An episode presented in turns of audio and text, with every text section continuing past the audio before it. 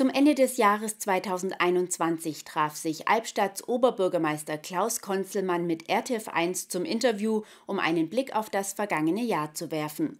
Unter anderem erzählt er, welche Auswirkungen Corona auf die größte Stadt im Zollern-Albkreis hatte.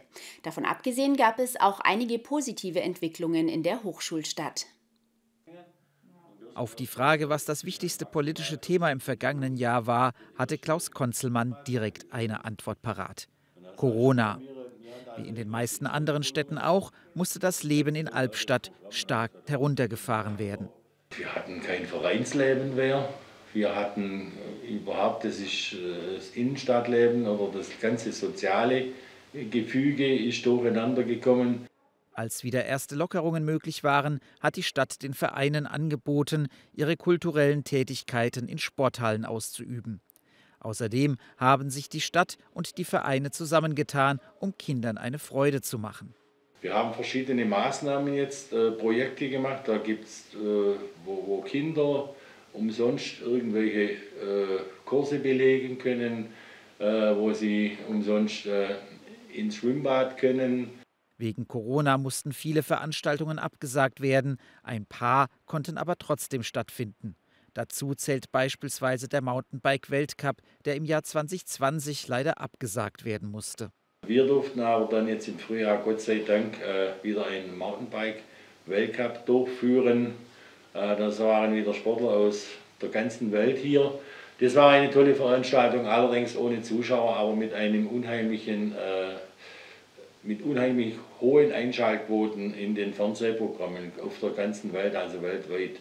Außer dem Weltcup gab es vor den Sommerferien kaum Veranstaltungen, so Konzelmann weiter. Erst danach seien zum Beispiel wieder Konzerte möglich gewesen. Ein weiteres Thema, das Konzelmann beschäftigt, ist die Ortsumgehung Lautlingen. Die B463 verläuft derzeit zentral durch den Albstädter Stadtteil, weshalb eine Ortsumfahrung her soll. Seit dem Sommer befindet sich das Projekt im Planfeststellungsverfahren.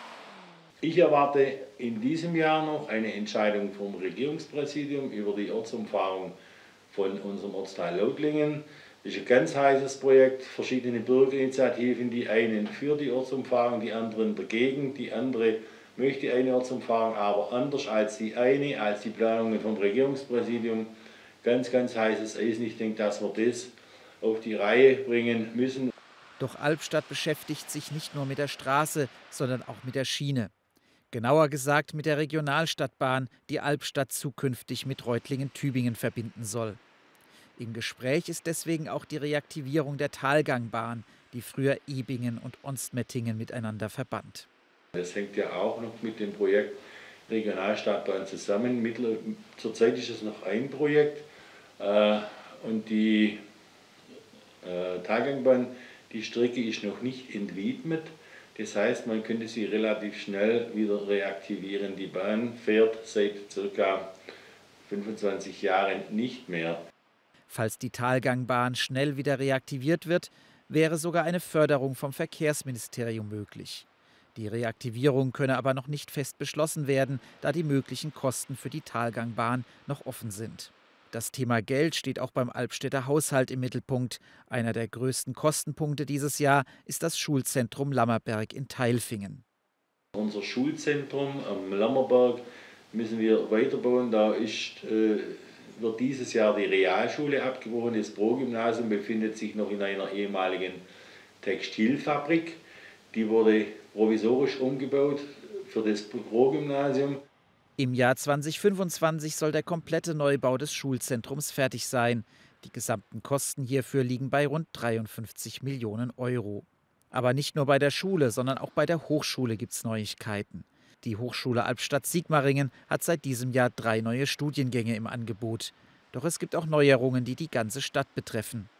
Wir haben von Seiten der Stadt Albstadt im Gemeinderat, das war im Sommer, äh, den Antrag der Gemeinderat hat es einstimmig zugestimmt, den Antrag gestellt beim Innenministerium, dass Albstadt als Hochschulstadt äh, bezeichnet, sich bezeichnen darf. Diese Genehmigung haben wir jetzt vom Innenministerium erteilt bekommen. Ab 2022 steht dann auf den Albstädter Ortsschildern der Zusatz Hochschulstadt. Doch das ist nicht das Einzige, was auf Albstadt im Jahr 2022 zukommt. Ein wichtiger Punkt sei außerdem die Digitalisierung der Schulen. Auch im kulturellen Bereich ist bereits einiges geplant. Die Albstädter Literaturtage, der nächste Mountainbike-Weltcup und das Schäferfest stehen schon fest im Veranstaltungskalender, sofern Corona es zulässt.